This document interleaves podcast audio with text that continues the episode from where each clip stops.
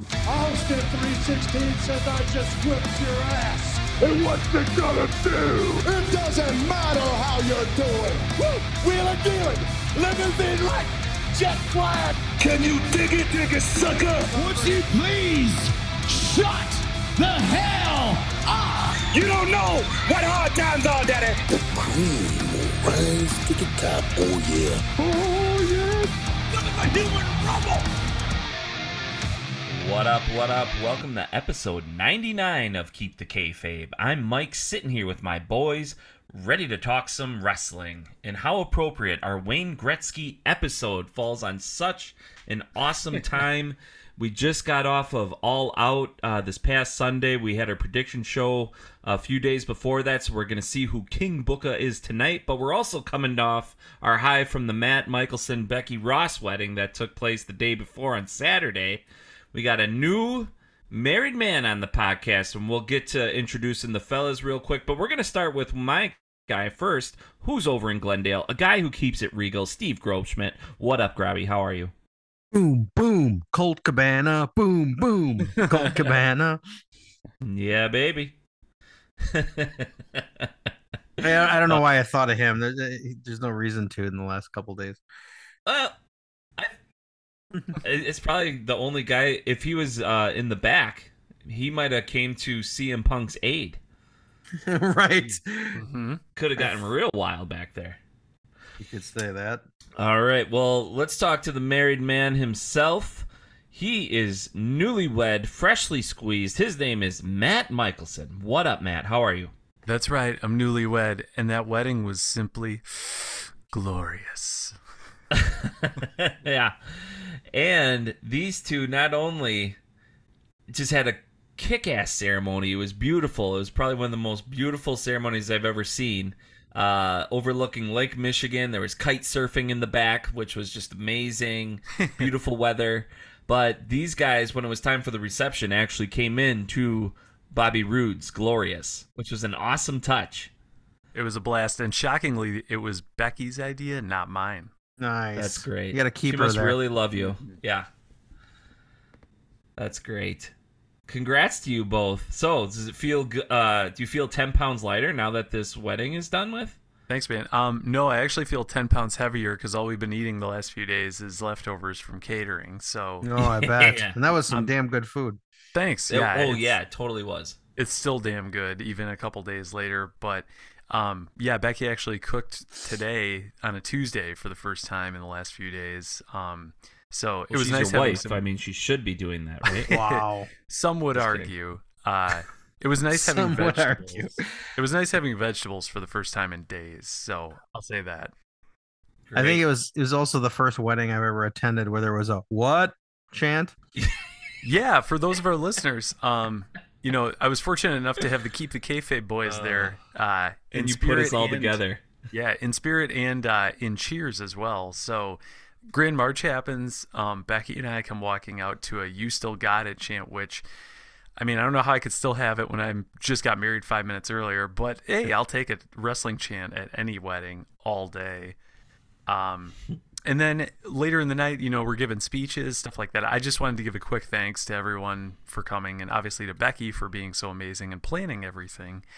And as I'm starting to give my speech, I, I start getting whatted by the Keep the Kayfabe boys.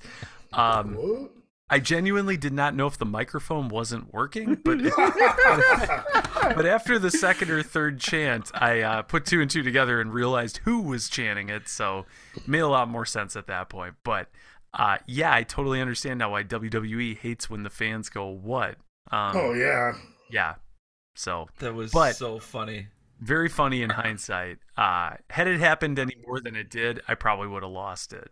Oh yeah, our wives and girlfriends were very pissed at us for doing that. We almost started doing it during like the your parents' speeches.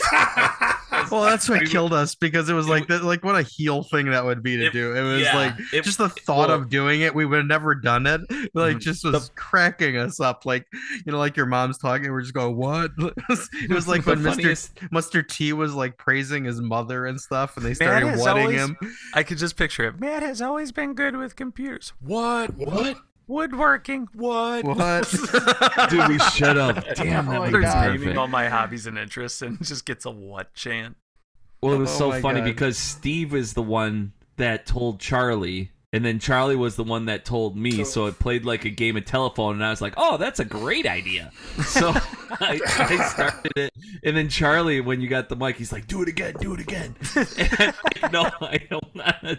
It was so funny.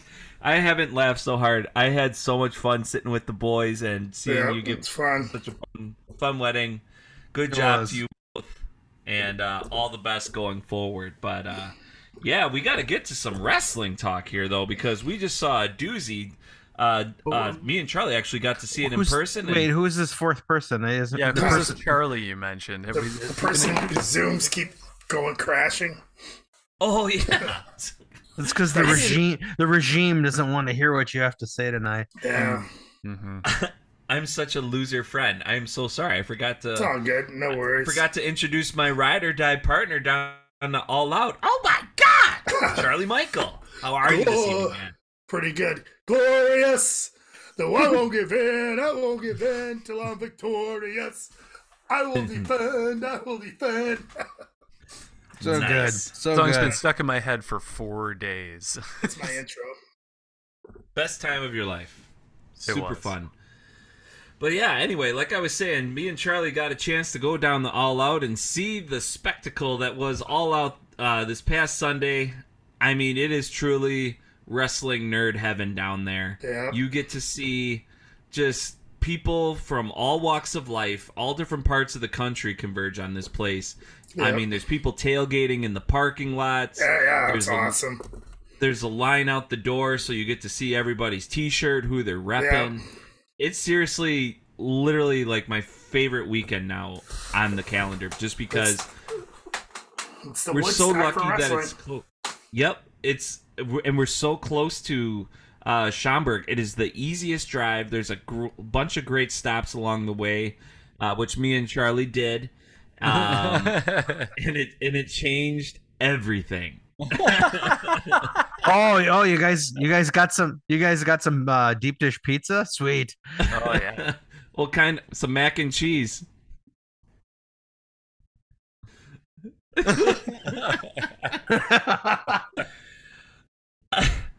I can't elaborate on it too much because I I got a cat in the house tonight, but um, I let's just say I am a new man, and uh, I'm telling you, did. Giordano's is the is that's where it's at, man. Since you've never been. yeah, I was like a Shout- zombie going in there. Shout out to Revolution, the company. They do a really good job with their mac and cheese. Yes. Absolutely. Absolutely. Nice. And uh shout out to the Greek restaurant that served Oh, us well. yeah. I forget Good what it was stuff. called.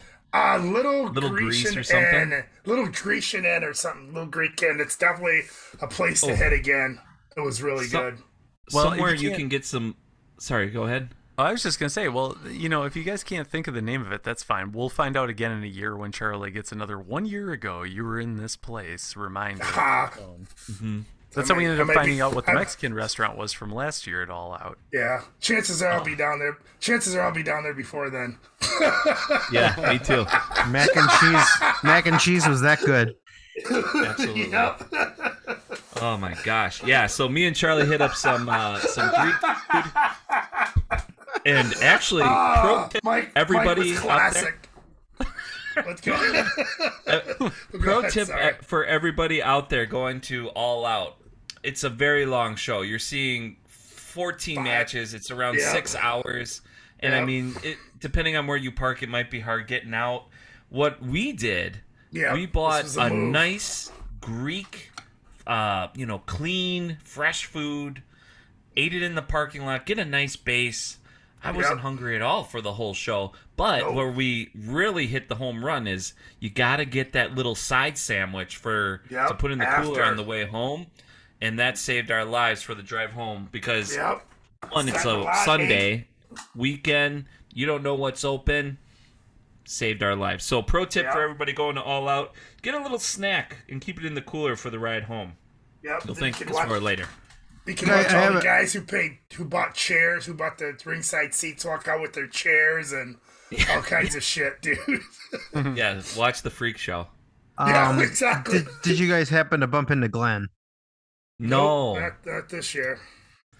I don't. I don't know. I don't know if he made it. Um, if Alvarez actually, he he probably got banned from last year if he was sitting next to Alvarez or whoever he claimed he was sitting next to. Yeah. hmm Yeah, they might have banned. him. Well, you know, there was some Brian- really aw- there was some Brian, awesome Brian was there ringside. there was some great violence on um, Sunday night and also the pay per view. Yeah, truly. yeah. We'll have to get to that story because I didn't have a lot of time to read all the details, but I mean, it is Charlie and I have you covered. W. yeah, beautiful.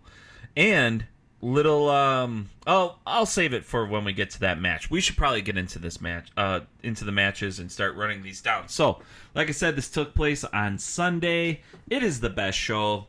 Uh, seats were pretty good. Uh, there's not a bad seat in the house. Crowd was lit.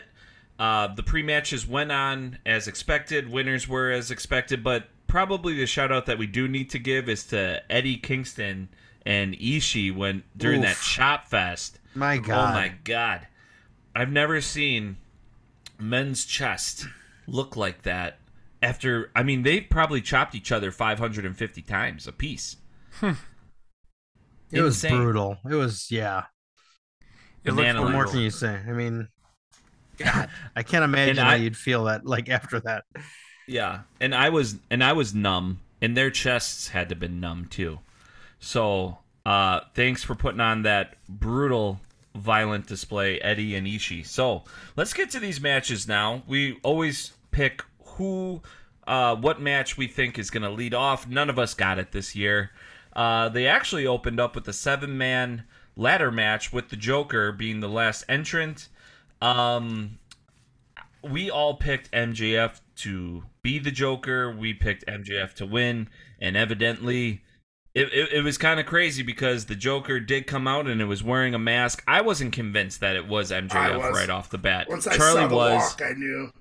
yeah, Well, Steve, that- did you have a? Yes, I, was? I I was pretty positive, and I think for two reasons. One, just the way he kind of yeah, like he moved and did that Mhm. little spin and all that stuff, but also.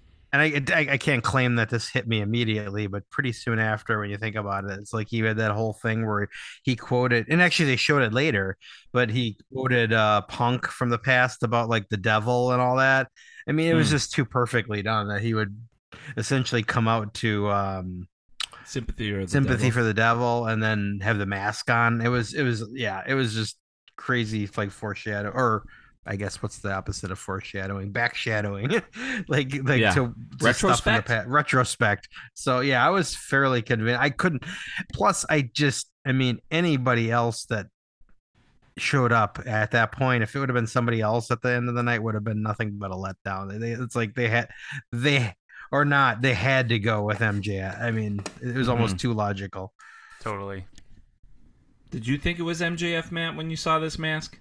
I did. Um, I I felt like when he came out to sympathy for the devil. I mean, I didn't really put two and two together with the devil references and everything. I think though, what really cued it off for me is the AEW paying. How much money do you think it would have been to license that song from the Rolling Stones? They're not just going to waste that kind of money on anyone. They're going to spend it on good call. you know something that, they really want to put over and what's been more over over the last year than the feud between MJF and CM Punk. So I think it's a perfect timing. I think we all predicted this partly because I couldn't really think of anyone else that should be in that position for the title. And with it back on Punk now I MJF's the obvious choice. It, they've had two matches before. Makes sense to set up a third and final match hopefully between these two to make a trilogy of it and it'll be for the AEW championship which is even cooler. Mm-hmm. Great, great breakdown there too, buddy. Uh, yeah, this match. I mean, I love the opener selection. I mean, there was some kind of bad spots in there. I mean, Claudio was trying to do something with Andrade on the ladders that didn't look like it went off as planned. Oh, And those, then that when was these- wicked, though. Those are wicked. Some of those ladder shots, dude. Yeah. uh, Oh, that for sure. was wicked, dude. Well, those are kind of to be expected in a seven man ladder AEW lead off, but I didn't think it was very perfect. Yeah, no, I, don't get me wrong. I thought it was good, but you know, I thought it was just a little disjointed, a little bit. Yeah, if, But, if I uh, were if I were to sum it up, I would say I think um it by no means was like the best ladder match. That's not a knock on it, but I also think like that match served a different purpose with the whole MJF thing. It was like Right. it's not nobody's ever going to remember the match itself. You're going to remember the Exactly. finale, what happened. I agree. Right. There were some crazy spots in this match, but it didn't stay too long, um, which I thought was a good thing. Just long enough for everybody to do something cool, and then for MJF to come in and spoil the party. Um, the other thing that I thought was really cool about this was Stokely Hathaway ended up being the one on the top of the ladder to do it, and you're like, wait, him? Wait, what? Yeah. And you, but then you start to see the other characters in the ring, like W. Morrissey, and just all these obscure references to guys that MJF has had in his storylines Right. throughout the past. And in that moment, that's when I knew it was MJF, just kind of putting two and two together. And I, I will really want to put over Stokely Hathaway being the guy because for months now, I feel we've seen him go around trying to recruit people. And it, you wonder, like, what kind of undercard crap is this? But Right. freaking Total brilliant of MJF. Like, well, I'm not on TV, so I'm going to slowly build up a presence and put myself in a position that when I come back, I'm ready to go and I'm taking the title. and it almost makes you like want to go back and watch those moments when he was handing out the cards mm-hmm. because they're s- it- they're so important now. It's like wow, he was really assembling his team right under our noses, and we were just like, oh, I just this seems just like you know just a classic WCW and old whatever. This Yeah. throwaway, you know, drama. So yeah, he's back. Um, tomorrow is Dynamite. Cannot wait to watch. Uh, it's going to be incredible. But we all scored two points on that for guessing the Joker and the winner. Uh, let's move it along to the Trios Championship match. It was the Dark Order and the Elite, Kenny Omega and the Young Bucks. Um, let's see what the matches were here. Uh, Char- Charlie picked the Elite, and um, he also picked the Dark Order to win on the Rampage match, as did Matt. I initially picked the Best Friends. I'm glad I kicked out of that. Uh, and I chose the Elite, and I had the Dark Order winning. Stupid of me. But uh, Steve actually had Dark Order going all the way. There were moments at that when mem- when John Silver actually almost reversed the one winged angel, and the crowd legit thought that was the moment. Oh yeah, Oh, that was so well yeah, it was done. So well Yeah. done. insane. Okay. That was that was an awesome, awesome spot. But the Dark Order weren't close enough. The Elite ended up winning. So uh, Charlie, Matt, and I both scored two points, and Steve scored one there. So yeah, now we got the Bucks and Kenny as the trios champs. Pretty much the creme of the creme, cream of the crop. They're running this uh, belts. I mean, what kind of story are we going to see here? I don't know. We're just going to have to wait and see. There's a ton of great stables and trios in um, AEW, so it's to be good. But the match itself, I thought, was pretty great uh, Oh, yeah. for a follow up match to the to the uh, seven man ladder. Did anybody have any want to comment on this one? No, I agree. I think it was a great match, and it just showed. I mean, yeah, I guess in hindsight, that was a bit of a wishful thinking or reach of my part that Dark Order was going to win. However, that match, you know, it's like the greatest matches, even when it seems maybe obvious who's going to win. They got you in those moments, like you brought up, like uh Johnny Hungee, like reversing the one winged angel.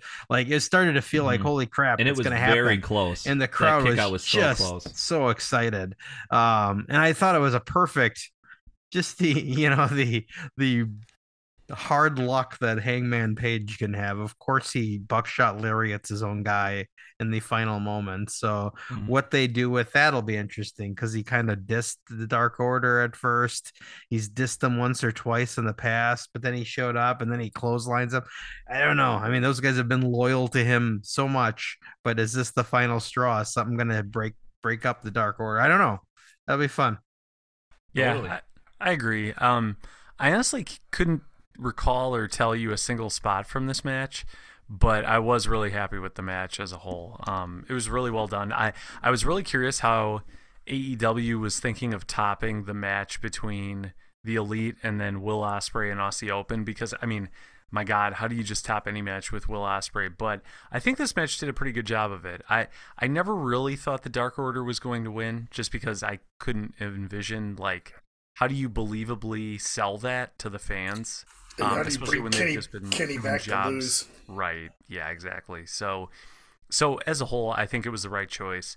Really excited for the trios division. There's so many good teams that the elite can immediately go up against. So this division Right. basically created itself just with you know some of the booking and the way that they've um, created these factions throughout AEW. So. Um, really good match, really good storyline going into it, and it leaves you excited to see the next phase of it. Yep. Yeah, we got it's it's great. It's a great belt. Um, we got great champs. We got Callis in tow. What could go wrong?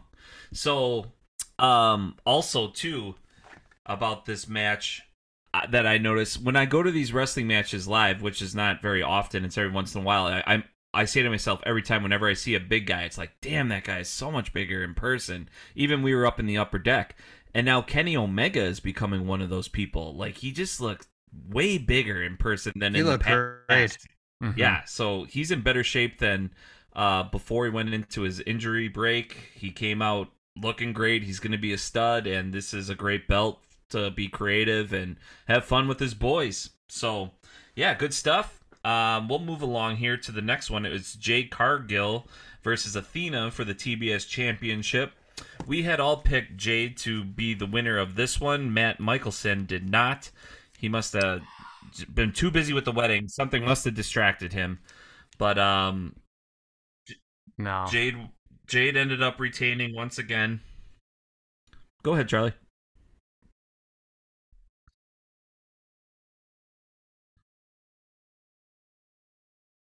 Yeah, that, that's a really good point, Charlie. I kind of was thinking that after the fact. Probably could have used my kick out on this one, but meh. Um, as far as the match itself, it, it sucked. I thought. Um, Jade Cargill was exposed within a couple minutes. Uh, there was just a lot of moves that you could tell Athena was wanting to do, where Jade just did not know how to cooperate with her. So, yeah, it was overall kind of a forgettable match.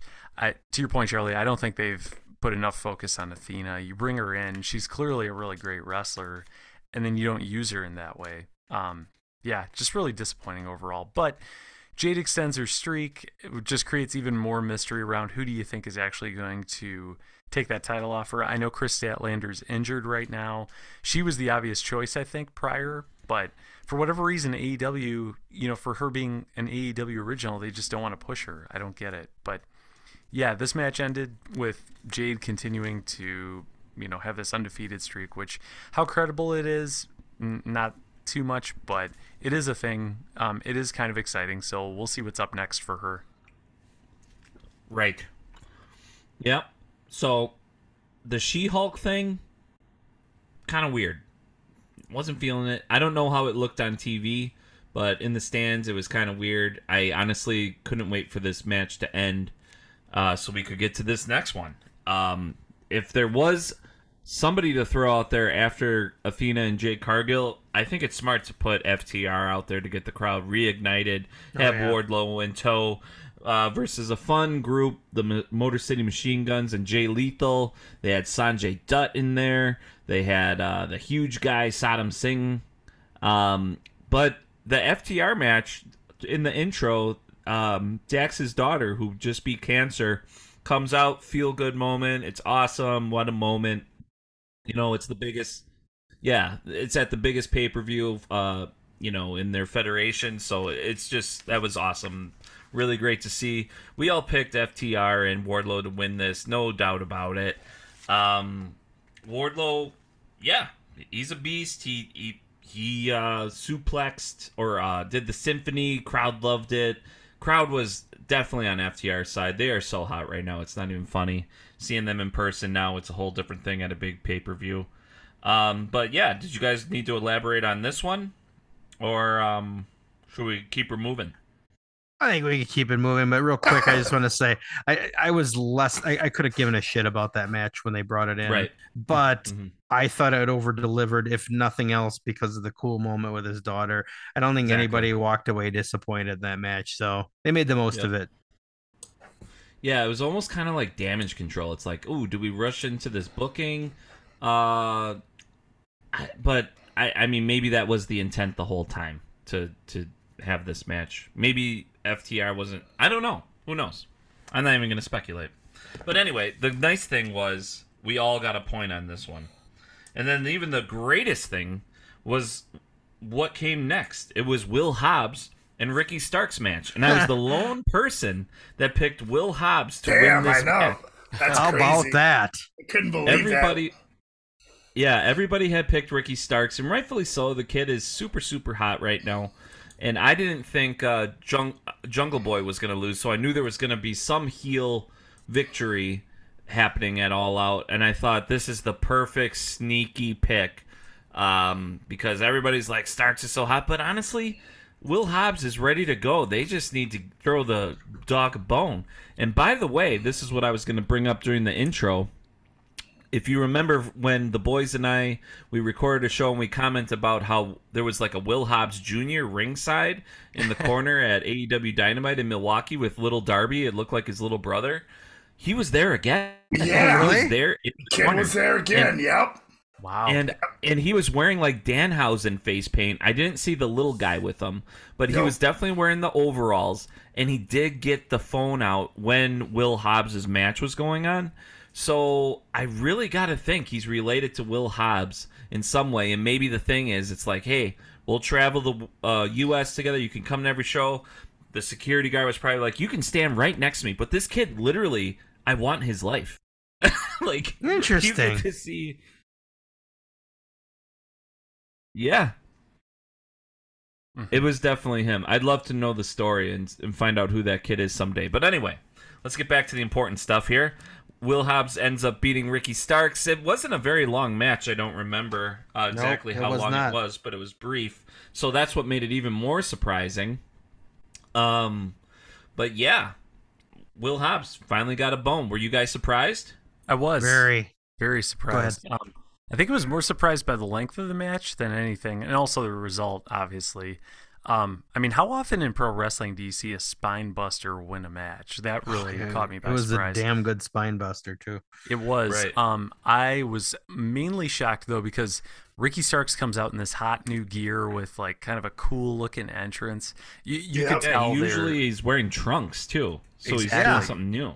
Yeah. Right. And you can tell they've elevated him a little bit as far as his presentation. So right away I'm thinking, all right, this match is going to kill it. These guys are going to do a great job. We're going to see Ricky Starks hopefully win here.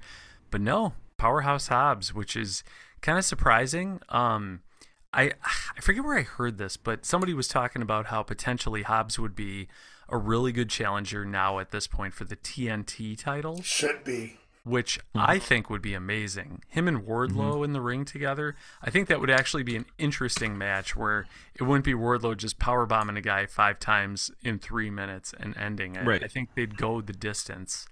Um, as far as Ricky Starks, I don't think he suffered anything in losing No. this match. Honestly, fans are still so behind him Right. it is interesting how they picked chose to do the result. Um, maybe deep down they're really thinking of pushing Hobbs, but Starks gets a rub from it as well. I, I don't know, but overall, yeah, I was shocked by the result. I th- I don't think you could have gone wrong either way. Actually, now that I saw what happened, but yeah, definitely caught me by surprise.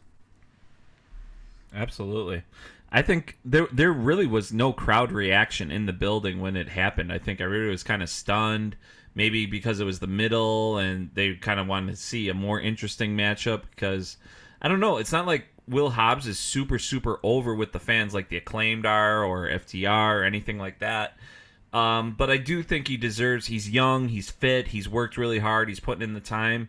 I think they should use him. I mean, I think they might be surprised. So, but let's get on to this next one. This was probably the most anticipated match in the building, uh, other than the main event and maybe the trios match. It was Swerve in Our Glory versus the Acclaim for the tag titles. Uh, pretty much everybody and their mom was all about having uh, the acclaim take these titles off of Swerve in Our Glory. The chants uh, that were running through the crowd so fun, dude. So for fun. Swerve in Our Glory were quickly overturned to the acclaim. The best being, oh, Swerve in Our Glory. Was overturned immediately, maybe after three or four chants to "Oh, scissor, scissor me, me, daddy." daddy. It was Nice. So, it was so fun, dude. It was came like- out of nowhere, dude. And it came through Everybody was on doing it. Yeah, it came through on TV too, and I, for a second I'm like, "Wait a minute, did that chant just change?" And you could just Yeah. see the smiles on all the fans' faces. Ah, that the place were was in on the electric, dude. Electric. This was probably the best match of the night. Oh, Looking okay. back at it, I to agree. me, it was. I agree. They Even gave- at home, yep. and it wasn't because the acclaim are so over. There was it, it was they well uh, they got time. They gave them time for this too, Yeah, which was which an is- awesome yeah. treat. So that shows great trust in the acclaim, uh, and they executed their their story to perfection. The Yeah, crowd was on was the edge of their seat. There's probably six, seven, eight false finishes in this where it could have gone either way. And the crowd was just so into it. Daddy Ass played a huge role in it too, Yeah, so good for him. The crowd. Uh, but we all picked Swerve in our glory except for Steve. Charlie Dun, dun, dun. I kicked Charlie out. did pick the acclaim. He kicked out, went with Swerve. I mean, like I said, I mean, we talked about in our prediction show.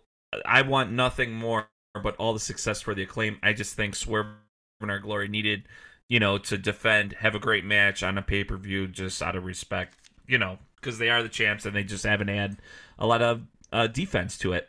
But wow, what a match this was! This was so so fun. It was easily the most fun match that I've seen in a long time. You guys?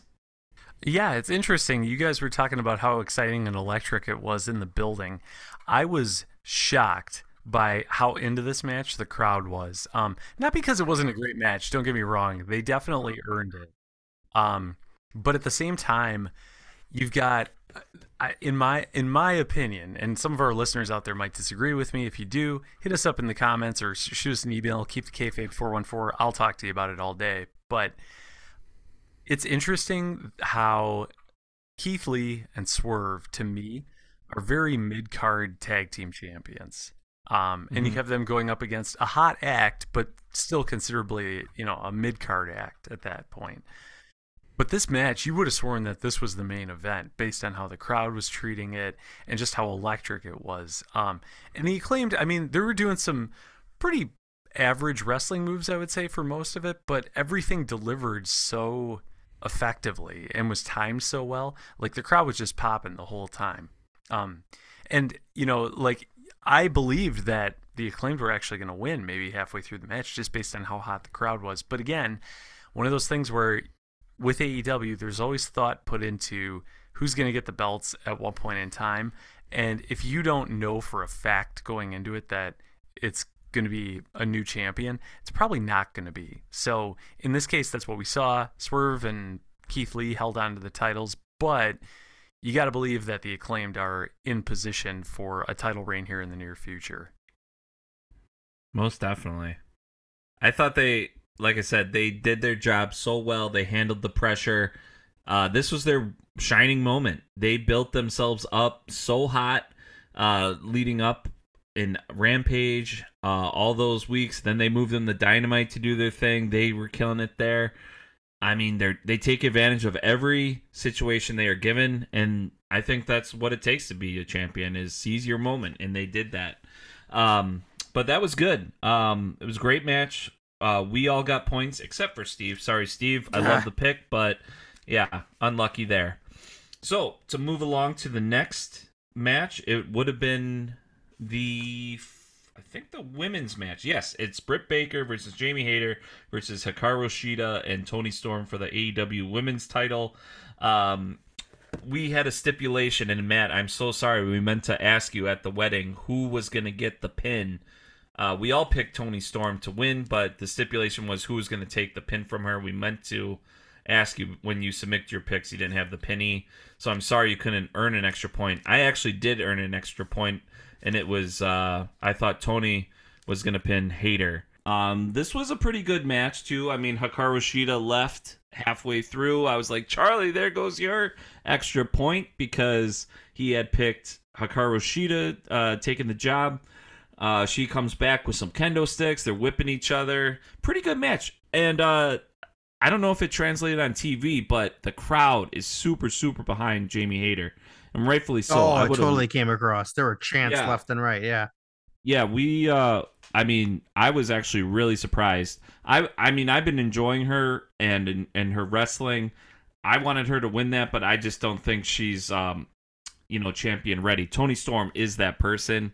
She's a pro. She's in the probably the best shape of her life. She looks focused. So, she'll be a great champ. But again, it's like how long is it or like what's the value in it in this women's division that keeps getting kind of riddled with injuries and we kind of see the same old same old so um any thoughts on this match boys No, Mike, I, think you said it really well. Uh, you know, with with all the injuries that have been going on, um, especially in the women's division, the room at the top of the women's division for championship material is pretty thin right now, I think. And to your point, yeah, Toni Storm's totally the person to take that position. It did come across on TV though that the crowd was behind Jamie Hayter, as was I.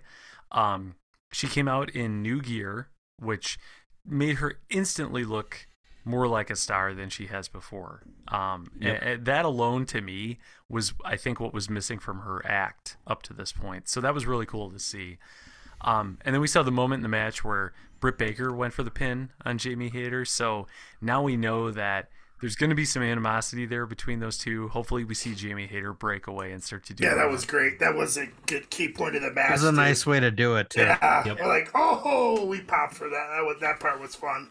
totally. So absolutely we'll we'll see where it goes from here. Um, honestly, I have zero emotional investment in the women's division in AEW in any way at this point, but it is cool to see if they do follow through on it and we start to see some interesting stories develop here.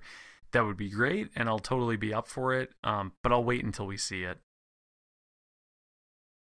Yeah, I don't have much to add other than that. I, yeah, it was a perfectly solid match. I've, I've been kind of lukewarm to the women's division. To me, the star of the match was Jamie Hayter, and I'm like, yeah, Toni Storm deserved it. I think you know, Oh, well for picked. sure. Yeah, we- but that being said, I'm particularly excited to see what they do with Jamie Hayter. i feel like she's the person that they need to build out of any other person in that division Totally. it, they need to ride her for sure and um i think she'll deliver she she's got she's improved everybody's talking about how jade cargill has been improving so quickly but all the attention uh, is on her and people aren't taking as much notice except for the fans in attendance there and many people that listen to keep the kayfabe because you know we're fans of jamie. So let's go. Awesome. So i'm feeling pretty good. I mean i got that will hobbs pick uh snuck that in there. I got the double um points with the women's match but this was the match that i was kind of nervous about. It was the christian cage match versus jungle boy between us fellas, um, the picks for this were split. Me and Matt had picked Jungle Boy to win. Steve and Charlie picked Christian to win. Um, and I stated before, I think this is where stories uh, end and new stories begin. Is at All Out. I thought this Luchasaurus, Christian, Jungle Boy, Luchasaurus's alliance with. I thought it was going to be case closed. Apparently, it is not. Christian takes it over Jungle Boy with his family ringside, and um, I was yeah, I was pretty shocked. But that's only because I picked Jungle Boy. I thought this. There's no way. I thought this story was done. Jungle Boy's gonna make a nice little run at something, move on to something new. But Charlie, you called it. It is not over. I knew the feud wouldn't be over. Right. So you weren't surprised at all. There's, I don't know if they confirmed it, but it sounds like Christian's still injured. So maybe I that's heard he was hurt. That's why the match was short. yeah Oh, really? Yeah. And why Luchasaurus carried a lot of the Yep. beat probably a lot down. Yeah, bumps. Yep. Did what's the uh, problem with Christian? I Christian, I haven't heard anything about it. Do you know the injury or? I haven't heard. no, I didn't know. I did because I didn't know before. I didn't know going into it he was really hurt. So I mean, um, I don't know. I don't know if it's legit his arm. I don't think so because he did the, his finisher and all that. But uh, yeah, He pr- he probably doesn't disclose it before a big match because, like in hockey, they kind of they hide it. They say it's an upper or a lower body injury, so his opponents can't capitalize on the There you injury. go. They don't know where it is. Mhm. So, but yeah, this match it, it didn't get a lot of love online, um, but Luchasaurus is still a heel. Uh, there was a moment of embrace between Christian and Lucha uh, at the end. So it looks like those two are going to be boys. Um, depending on Christian's injury, we'll see where the story goes. But Matt, sorry, buddy, we both dropped one. Congrats to Steve and uh, Charlie for sniffing this one out. Word. So now, Bryan Danielson versus the Lionheart, Chris Jericho. This is a match that none of us got Hmm. right. We I were was so say, convinced that damn.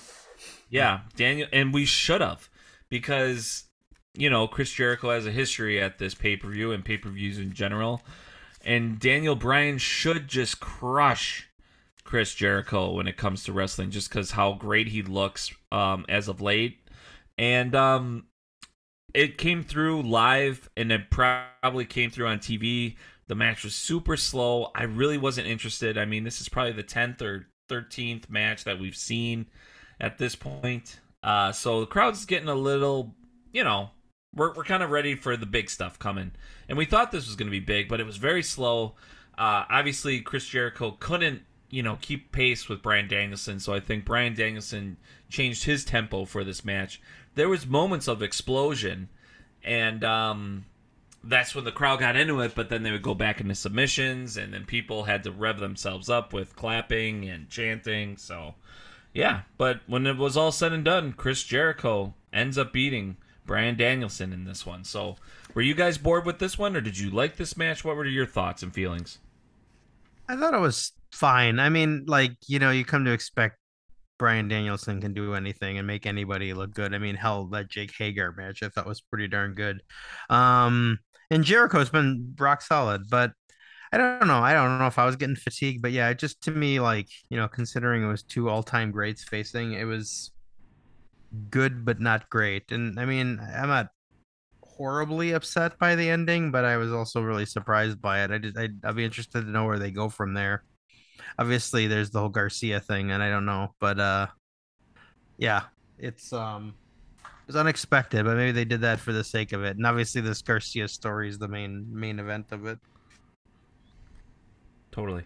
Mike, you mentioned moments of explosion in this match. I feel like there were more moments of explosion in my wedding reception than in this match. Um, it, Right. It definitely Very few didn't- moments of explosion in the match. Yes. More explosion at your wedding for sure. True. Um, there, th- it wasn't a bad match, kind of like Steve said. Um, but I think when you think of All Out and the mystique that this pay per view holds, you're expecting something special. And Bryan Danielson, of course, like has not had a bad match in AEW up to this point. I would say. Um, Jericho's been kind of going back to his Lionheart persona as of late, which I think is really cool. Um, they could have done a lot of really cool stuff with this match. I don't I don't really know what happened if they just, you know, wanted to keep it old school and as technical as possible, which is always good, but those matches can be great. Unfortunately, this one just I don't think was. So um, and the finish really caught me by surprise too, seeing Chris Jericho win. Uh, at the same time, probably shouldn't have caught me totally, totally by surprise based on some of the things he said on Dynamite recently, Daniel Garcia's involvement, all that kind of stuff. So, yeah, Jericho gets the win, but there was a moment later on, I think, in the pay per view where he and Daniel Garcia backstage have a little bit of an argument. So they're continuing to build that storyline where ultimately I'm sure we'll see Garcia decide to leave the Jericho Appreciation Society for the Blackpool Combat Club, but we're just not quite there yet. Right. Yeah, good for Jericho. You can tell he was taking the stuff seriously. He looked in good shape, but didn't really have the gas. Good on Bryan Danielson for making him look good. Um, dude's transitions are so smooth, and yeah, they put on a great show. I guess I read the gear is kind of a tribute to their ECW or WCW day, uh, too. So, you know, that was cool. Fun for the fans. Nice little Easter egg. Charlie, were you bored with this one too? Or Uh, were you into it? It's okay. I mean, it was there. Yeah. Same. Yeah. Cool. And I think that's where my mind was uh, wandering. I was like, man, I can't wait for that House of Black. Uh, It was kind of slow, Oh. yeah. It was. It probably should have been like I mentioned you when we were there. It's like this match should have probably been earlier in the card for the Yeah, pace that they definitely. were going. Yeah. I think so. If they would have put it on at three, maybe even two, and have Yeah. uh, Kenny and the Bucks go on after, I think that it. would have been a better placement. They should have had the kick in the first match, and now you got the point for it. Right. Yep, yep, that's true. Yeah, none of us got that extra point. Uh, but the extra point was in the House of Black versus Sting, Darby, Allin, and Miro match, or what I'm calling them MSD. Um, we like another pro tip uh, when you go to a AEW show, if you partake in recreationals, a great time to do them in the show if you get them in is during the House of Black because the place is totally dark. There's smoke going anyway. Everybody's attention is deflected all over the place. So if you needed a little something, something, it's a great time to do it. And uh, it really helped us finish strong. This was the second to last match. I mean, no joke, fellas and women listening to this podcast. If you ever go to the Now Arena, the upstairs there is little to no foot room, leg room up there. So you're like sardined in there. My knees, my legs, my feet were just cramped. So um, a nice little uh, House Black intro served very very well for to get the attitude up. And this was a great match. I mean, if there's anybody that deserves more credit and I think is the MVP of All Out, I think it's got to be Sting. This guy just delivers. He he was the badass of this whole match. It was the 3 on 3 match, but I thought Sting was the most interesting piece. The guy's been doing it for so so long. I was the only pick uh, person that picked House of Black. Why? Because I thought they got dogged in the trios tournament in an early exit, and I ignored the Aleister Black drama. I thought it was stupid. thought it was work. All the other fellas picked MSD, and they are so correct. And I'm so stupid to pick House of Black. Um, because Sting, he's just the good luck charm. The dude just does not lose. So, yeah, MSD, congrats, and bigger congrats to Sting. What'd you guys think about this one? I thought this was a really good match. Um, I don't know if I, I think there's two things wrong with it. One, I think we've come to expect so much from Sting. And to your point, Mike, yeah, Sting was the star of this match. He always is. He's always got the best spots. Yep. At the same time, though, they didn't really surprise me as much as they have in some of his other matches. So this one didn't really land quite as well, at least for me.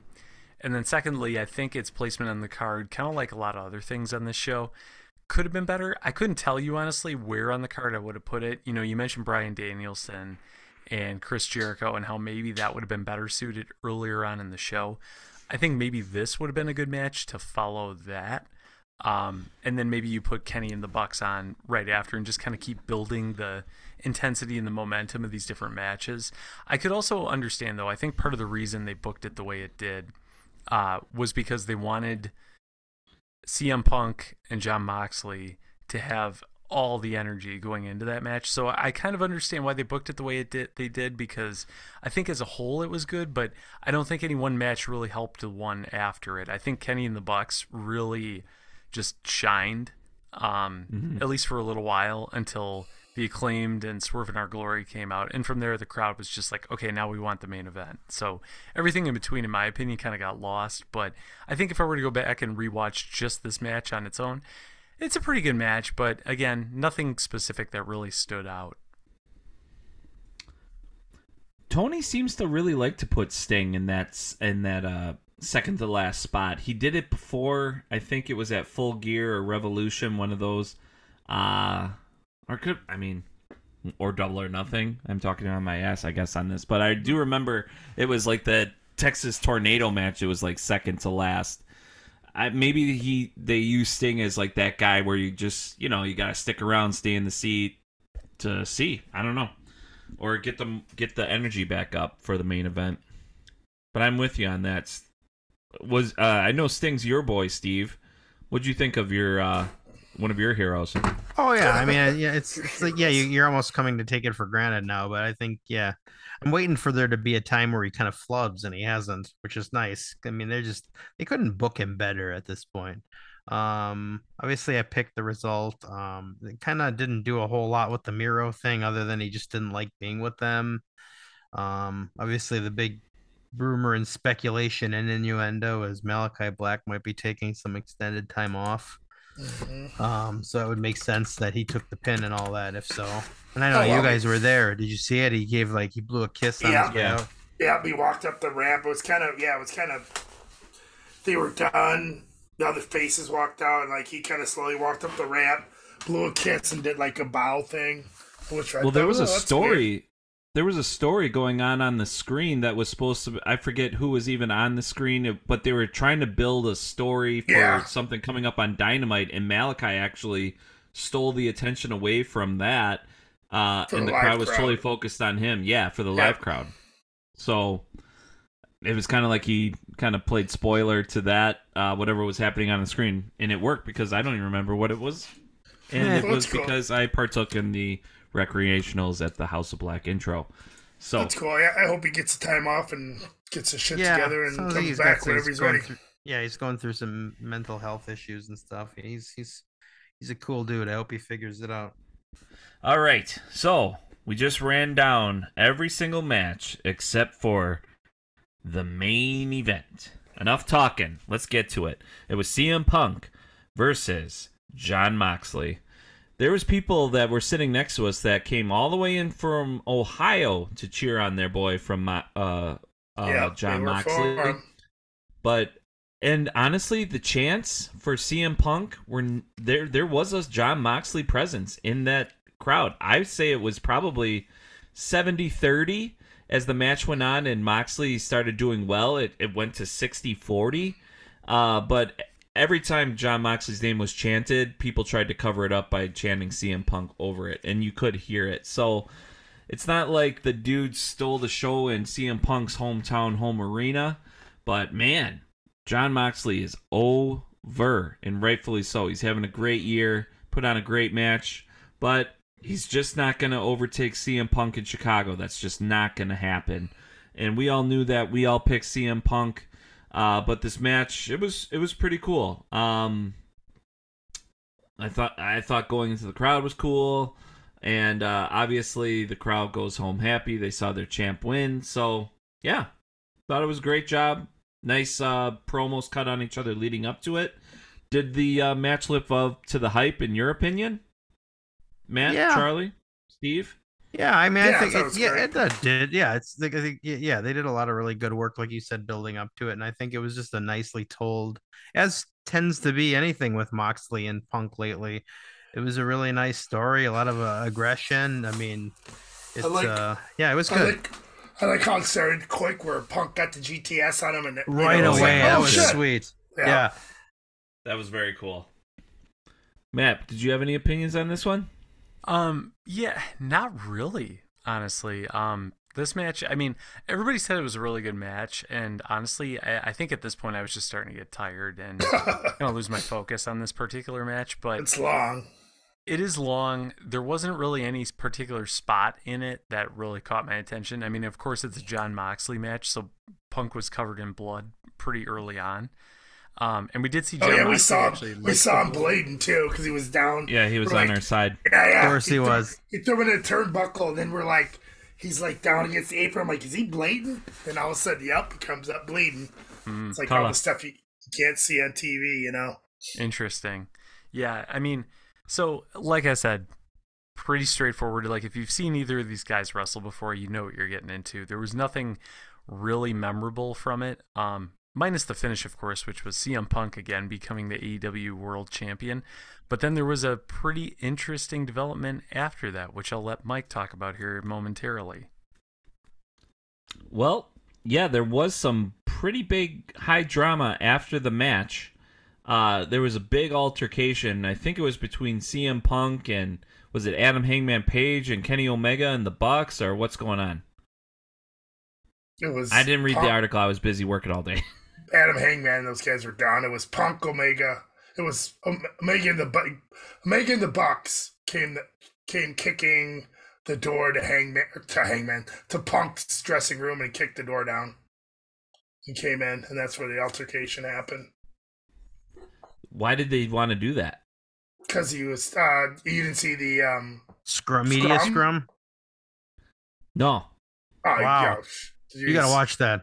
You gotta watch. uh, the, you gotta watch the scrum, bro. I mean, I guess to summarize it for those that Yeah. haven't watched it, um, I'm playing the role as the listener that didn't also watch the scrum. You guys have to play it out for us. This dude, like the you know, the first don't paid. question, the first reporter that like asks a question doesn't even get his question out, and Punk goes into the whole thing about Colt Cabana and how you know that guy means nothing to him. He's kind of trashing him about how you know he's essentially kind of been a leaker and this and that, and then he, he got Yeah. pissed off that these so-called EVPs like were spreading a rumor that Punk uh, got him demoted to Ring of Honor and he was trashing Punk, or he was trashing the Bucks without directly said- saying their names. He was He trashing Hangman. He did say Nick. He did say Nick, Yeah. and he said these Yeah. EVPs can even run a target.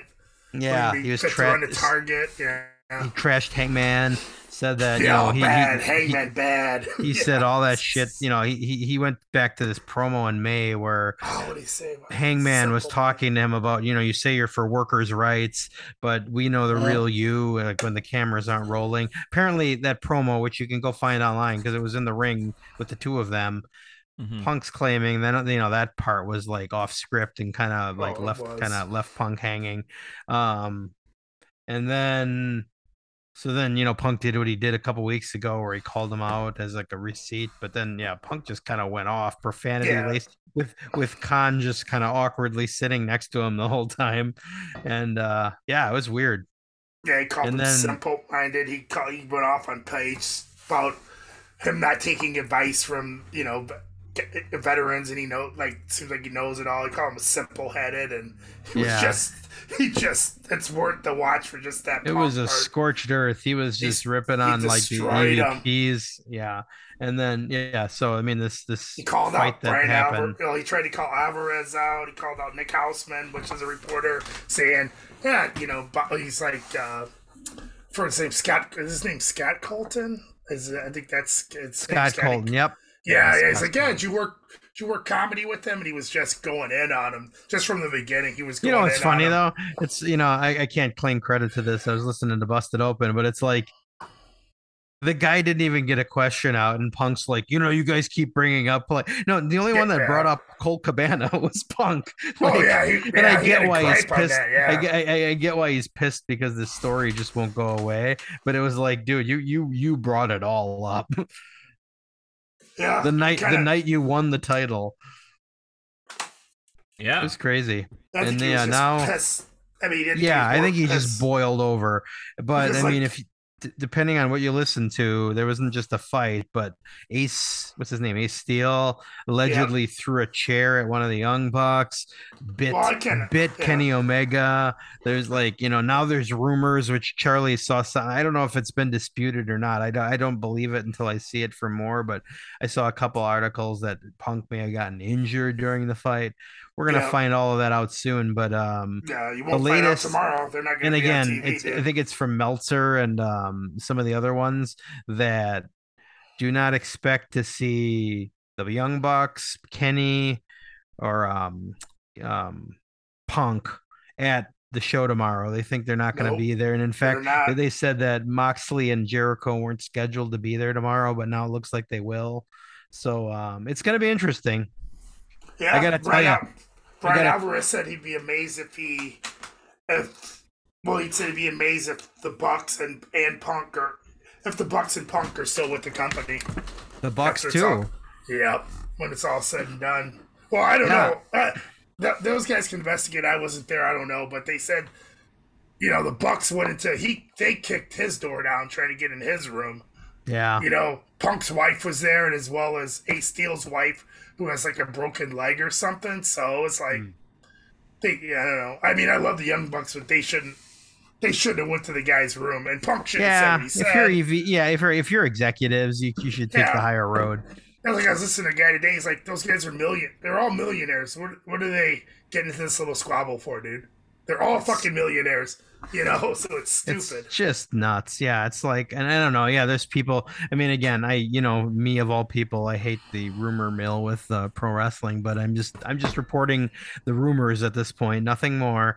But you know, Yeah. there's some people saying that like there's like well, there's large no, large number of the AEW roster that's like, if Punk doesn't get fired for this, it's bullshit. And like, Yeah. I mean, who knows what's going to happen at this point. Alvar- but Alvarez says he expects something be something to be said about what's going on before Dynamite tomorrow.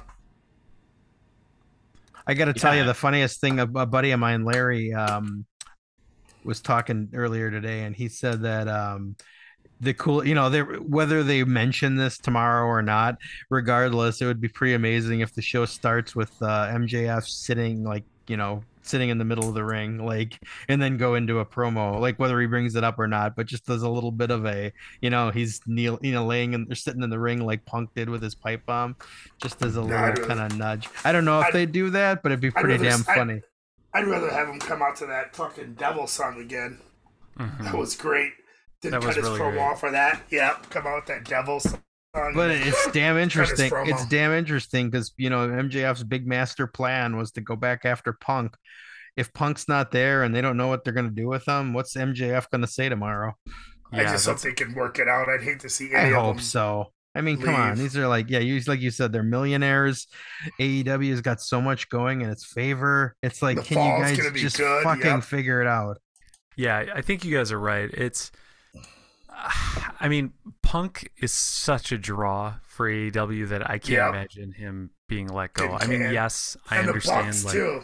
right, you and this is a pretty extreme situation, but I have to imagine they're all going to work it out because the Bucks. I mean, they're they're EVPs. Punk is the number one draw and the champion, draws, and just know? got back from an injury.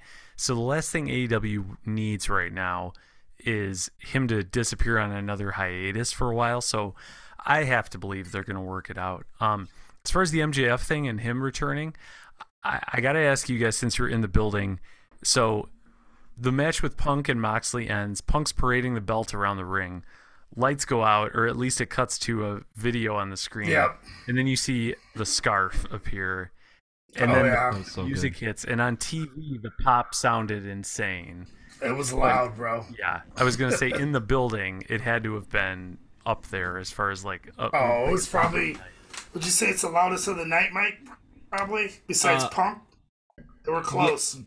Well, let's just put it this way: CM Punk, um, just won the AEW World Championship in Chicago, and all the cameras were pointed towards the ramp. Yeah, Mike saw. Where Yeah, Mike said it too. MJF Mike's like, was. Yeah, Mike was like, dude, something's gonna happen on the ramp. Oh, not well, not just the, you? not just Yeah. the. Pro- yeah, I, I mean, I said that because I saw Yeah. the production camera, but These I'm talking people's face up. camera phones. Like everybody's phone was Oh, pointed okay, towards yeah, the ramp because they just wanted MJF, and it was the loudest pop basically of the night, and that's Yep. saying something because, yeah, this is supposed to be CM Punk's swan song basically, and yeah, it, it it was just incredible when he flipped that scarf up. Oh yeah, perfect. it was, Oh, yeah. it was It was great. perfect. It was and that great. and then it made me uh thank Dude, myself dude, that I did warm my scarf dude. for Yeah. six hours. and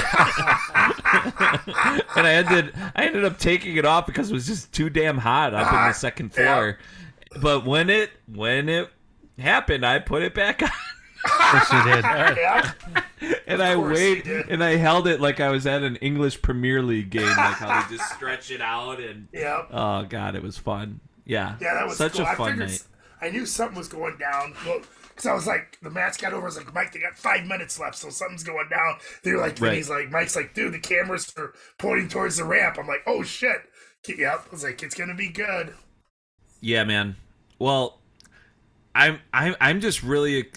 What if like see um I'm sorry MJF has like this kind of another layer to his personality because that devil mask it was just so Cool. like the dude doesn't need it and it was very cool like you said you're, um but wouldn't it like if you went on like a Joaquin Phoenix like Joker like he had like a split personality or like he had like some mental thing like where he's almost like a serial killer like say like he's a loose cannon but like he could really do some crazy stuff like and then he does some dangerous you know violence Well, on TV heard- that you just don't expect out of the guy it might be like unreal heard- I heard this. I heard this. I don't know if it's true or not, but they were saying that this might be like, um, uh, MJF's like New World Order team with that crew he's got going, because you know, he's he. I don't know. I I could. I don't know what the relationship is with him and the the the Austin or Billy Gunn's Ass kids. boys.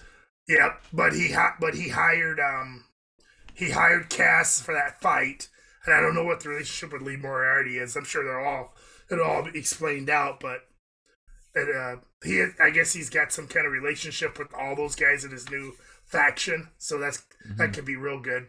Mhm. Uh, hopefully to help Lee Moriarty. I guarantee it's going to help the ass boys because they're smart asses. And with and with MJF, they could they a year a year from now they could be like the acclaimed because we saw the slow rise of the acclaim, and Right. see where they are this year. You know, they, this could help MJF could help them become you know the hot tag team for next year. True. So it could be really good. Yeah, two ang- uh, like an antagonizers that the ass boys are with MJF. Yeah. They're going to be the most annoying trio on the planet, you which could be that- good yeah. trio uh, competition too. Maybe in chances- the future. Because chances are, uh, uh, those guys are the claim will get the titles either at the um, Arthur Ashe show or at the Newark New York Newark pay per view. But I'm pretty sure it's going to be at the Arthur Ashe show. I can't wait for the Arthur Ashe show because that's MJF's stomping ground, and Yep. that's when the story's really going to turn Got up to heat up, yeah. big time. Or if they'll make, or if they'll make t- Punk do the job to give the title up then, and then let him go. Who knows? We will see. We will see. But we also have to see who the King Booker is after this full uh, rundown that we just did. Thank you so much for listening. Make sure you like and subscribe to keep the kayfabe um, on Apple, Spotify, and Google Podcasts. But before we do that, we got to get to promo of the week, and it comes to us from. Let's see here from New York, actually. Huh, funny enough, we were just talking about the Arthur Ashe Stadium. This is from Tommy. He's like, I started listening to your podcast last year, and you guys make me remember some of my old favorite wrestlers. As a kid, I was a fan of Jimmy Snuka, and he submits an insane Superfly Jimmy Snuka promo. So, thank you, Tommy. Thanks for submitting that one, and we're going to play it for you. So, everybody, let's listen to Jimmy Superfly Yes, Snuka. ladies and gentlemen, will be Superfly, Jimmy Snuka, one on one with the Cobra Clutch specialist Sergeant Slaughter. What about it, Jimmy? it just seems like that, Vinny, that everybody just wants to cripple me somehow. Just seems like that somebody just want to put me out of professional wrestling. It just seems like that they want to treat me like if I'm some kind of an animal. Seems like they want to take me in the back of a, some warehouse and try to treat me to teach me some lesson into my mind. Well, Sergeant Slaughter, you might be right in your way. But you got to remember one thing, brother. I am not in your category as far as the army way of thinking and knowledge of your mind. This man has got totally a different knowledge and a totally different thinking according to the way you think. The only thinking that we're gonna doing, brother, is right inside there. Yeah, brother. You gotta love it. Jimmy Superfly Snuka. One of the great high flyers of all time. Just don't just don't focus too much on the murder allegations. Exactly. if you uh, didn't tune into the Dark Side of the Ring episode, he should be still your favorite wrestler. He should be. I, I remember watching Jimmy Superfly Snuka as a young kid, and that spot where he comes off the cage with the splash is freaking epic. I also thought it was interesting how he never wore shoes. He was one of the first Yeah. wrestlers I remember watching who did that. Yeah. That's Definitely. why I, that's why I riddled us wear shoes. I'm like, man, I don't know how these guys can wrestle without shoes, man. I don't know. Well, we're going to take it home for you, your fans. Thanks so much for listening again. So, the records shape out as this. At 9 and 5, Steve Grobschmidt got a little unlucky with some of those picks with the Dark Order, Starks, the Acclaim. Didn't get any bonuses, but thanks for playing, Steve. You did great. Matt for not having a discussion, not being able to use kickouts or participate in some of the extra points. You came in at nine and four, still very respectable. A little preoccupied, but I'll take it. exactly. I had some stuff going, some personal stuff going. You're Yeah. you're the Malachi of the week. A little bit. Well, for next time, now you know. So, there is an 11 and 3 record on this card. and it is held by both me and Charlie. Oh, we tied. Oh, I didn't think we tied. We tied. Yes. Damn. Yes. I thought you were gonna. I thought you had it. I thought I had it too, but I really messed up with Jungle Boy, um, Wow. and I messed up with uh, House of Black, and we all messed up with Bryan. So Yep. Oh, you know yeah. what? We'll tie. So this is the first draw that we ever had on Keep the Kayfabe, and um, I I don't know if there's really a fair way to do it because we didn't establish Let's- any rules on a tie break before. Maybe we'll have to see the card for the Arthur Ashe card and then pick from there or something. That's what I was thinking too, but maybe we can talk about it off the air.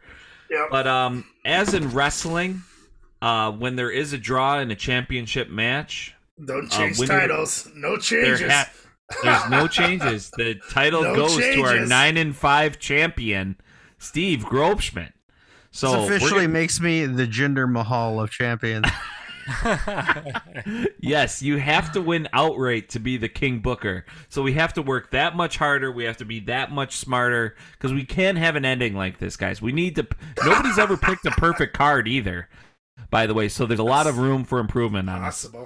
Possible. That works. So, so yeah, that's I'm okay with that. I mean, we saw a great show. All, All Out is still literally like my favorite weekend of all Oh, time. yeah. it is so fun. And like I'm I was always gonna telling try Mike, to go too. if I can. Yeah, I was gonna tell Mike too. The crowd was totally different than it was Wednesday. It was like you could just tell it in the air, tell it from the fans. It was just a smarter, better wrestling crowd. It was just like I'm like, this is way different than Wednesday night, and I think all the chants going, everything. I was just like, it was just a wholly different crowd. And another thing that another note from the crowd, I forgot to tell that me and Mike t-shirts. Fucking these guys are just making a Oh. killing. They were 35 bucks Wednesday and they were 40 on, on Sunday. I was like, you motherfuckers. Is that how much I owe you? Yep. You know, my Yes. Yeah. I didn't. I, Oh that, my It god. shows how cheap you can be. I was like, Wow. that extra five bucks stopped me from buying another T-shirt. that was my cutoff, dude. I was like, I am not paying forty. Oh my god, the money that is thrown around there for these Ah, this, this merch is just insane. I mean, you see people's bags and they're just Dude. it looks like Santa's sack. it's insane, dude. There was a huge line after the show, and me and Mike Yes. sat. We stayed in our seats for a while to let people clear out, and then I took a piss, and then it was still we weren't. It wasn't like we just ran out. It was like probably 15, 20 minutes, wouldn't you say, Mike, before we started heading down? yeah. I'd and there was so. still a huge merch line, still huge. Yep. You wouldn't. you Yep. would it, it wasn't just walk up and get your stuff. You would have had to wait probably another 15, 20 minutes in line to get your merch. And and we and how long did we stand in line in the beginning, Mike? We're probably there a good half hour. Yeah. Probably yeah, I'd say so. Because we got to our seats right when the show. Did we get to our seats when the show started? We missed was it already one match. Okay, yeah. So by the Yeah. time we yeah, so we missed. I mean, we missed a little bit, but we were like, but yeah, we stood in line for a while, dude. We went to the upstairs merch booth, you know. So there was two. There were two areas. And uh, I will mention, you think if you think you're smart and you know everything there is to know about wrestling, you just go to your all out show and you will find somebody that you least expect that know more you. about way more into it, drop more money. We stood in line and there was a kid that looked like Justin Bieber in front of us. the good-looking kid. Looking Yep. said he was like, "Oh yeah, I was here on Wednesday and I was here on Friday. I bought all my shit before, but I might buy some more." Yeah, I'm like, bro, you like, you should be yeah. like a model. Like, Yep. what are you doing with all these Right, mutants right, at yep. all out right now? yep, best looking kid in the crowd, man. Yeah, Like, yeah, he made Hook. He he made Hook look like a He give a run. He Like a pimple face freak. Money. He can give Hook Yeah. a run for his money. They're like the Yeah. guy. Remember the Hispanic guy behind us? He was there before. He was going back to buy more shirts. It was like crazy how much merch they sell, man. Crazy. right. They- they- Anyway. oh, we do have one more note. and This is it, Mike. I forgot. They did Uh-huh. lower. They did lower the price of the belts from eight fifty to eight hundred, and some of them were signed. So if you were looking for a belt, if you're looking for the belt the next show, wait. till 800 's the a steal. of- wait to the day of the show. Don't go. Don't buy it at Dynamite. Ho- hold your wad and buy day of the show. The prices will drop. Pro tip. Pro tip. Noted. and and Mike and I saw idiots with belts all over the place. Easy there money. ton, ton. Oh yeah, what about? Oh, you should. I, we gotta go, but yeah, remember the guy in the line with this Mike, the kind Oh, of yeah. goofy guy. He was Oh, like yeah. walking so proud with his fucking belt. he was the biggest dorky looking dude who, who you know could never beat anybody in a fight, dude.